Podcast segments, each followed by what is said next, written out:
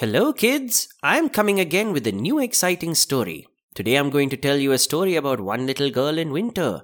So come on, children, listen to this story with me. The story is going to begin.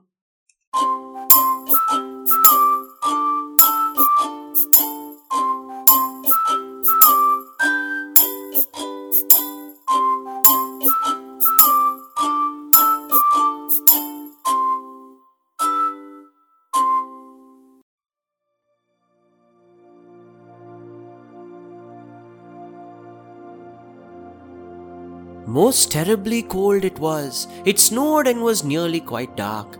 An evening, the last evening of the year.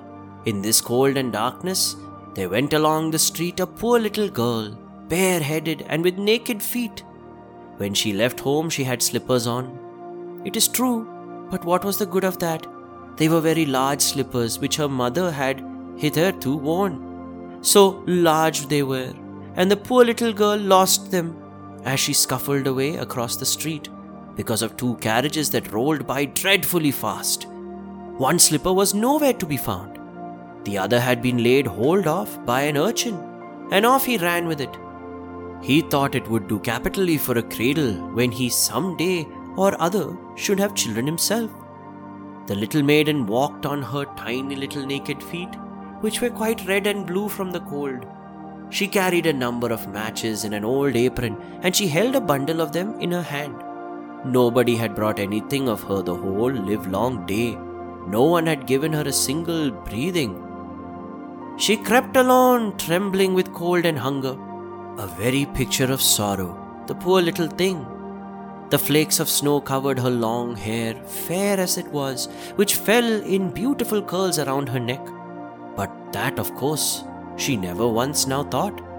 From all the windows the candles were gleaming, and it smelled so delicious, the roasted goose, for you know it was New Year's Eve. Yes, of that she thought.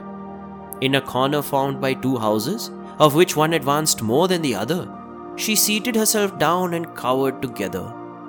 Her little feet she had drawn close up to her, but she grew colder and colder, and to go home she did not venture for she had not sold any matches and could not bring a farthing of money. From her father, she would certainly get blows, and at home it was cold too, for above she had only the roof, through which the wind whistled, even though the largest cracks were stopped up with straws and rags. Her little hands were almost numbered with cold. Oh, a match might afford her a world of comfort if she only dared take a single one out of the bundle draw it against the wall, and warm her fingers by it. She drew one out. Risht! How it blazed! How it burnt! It was a warm, bright flame like a candle, and she held her hands over it. It was a wonderful light. It seemed really to the little maiden as though she was sitting before a large iron stove, with burnished brass feet and a brass ornament at the top. The fire burned with such blessed influence, it warmed so delightfully. The little girl had already stretched out her feet to warm them too, but the small flame went out, the stove vanished, and she had only the remains of a burnt out match in her hand. She rubbed against another wall.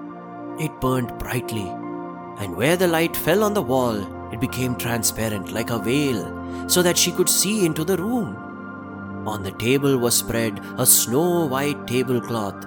Upon it was a splendid porcelain service, and the roast goose was steaming fabulously, famously with its stuffing of apple and dried plums. And what was still more capital to behold was the goose hopped down from the dish, reeled about on the floor with knife and fork in its breast, till it came up to the poor little girl. When the match went out and nothing but the thick, cold, damp wall was left behind, she lit another match. Now there she was sitting under the most magnificent Christmas tree. It was still larger and more decorated than the one which she had seen through the glass door in the rich merchant's house. Thousands of lights were burning on the green branches, and gaily colored pictures, such as she had seen in the shop windows, looked down upon her. The little maiden stretched out her hands towards them when the match went out. The lights of the Christmas tree rose higher and higher. She saw them now as stars in heaven. One fell down and formed a long trail of fire.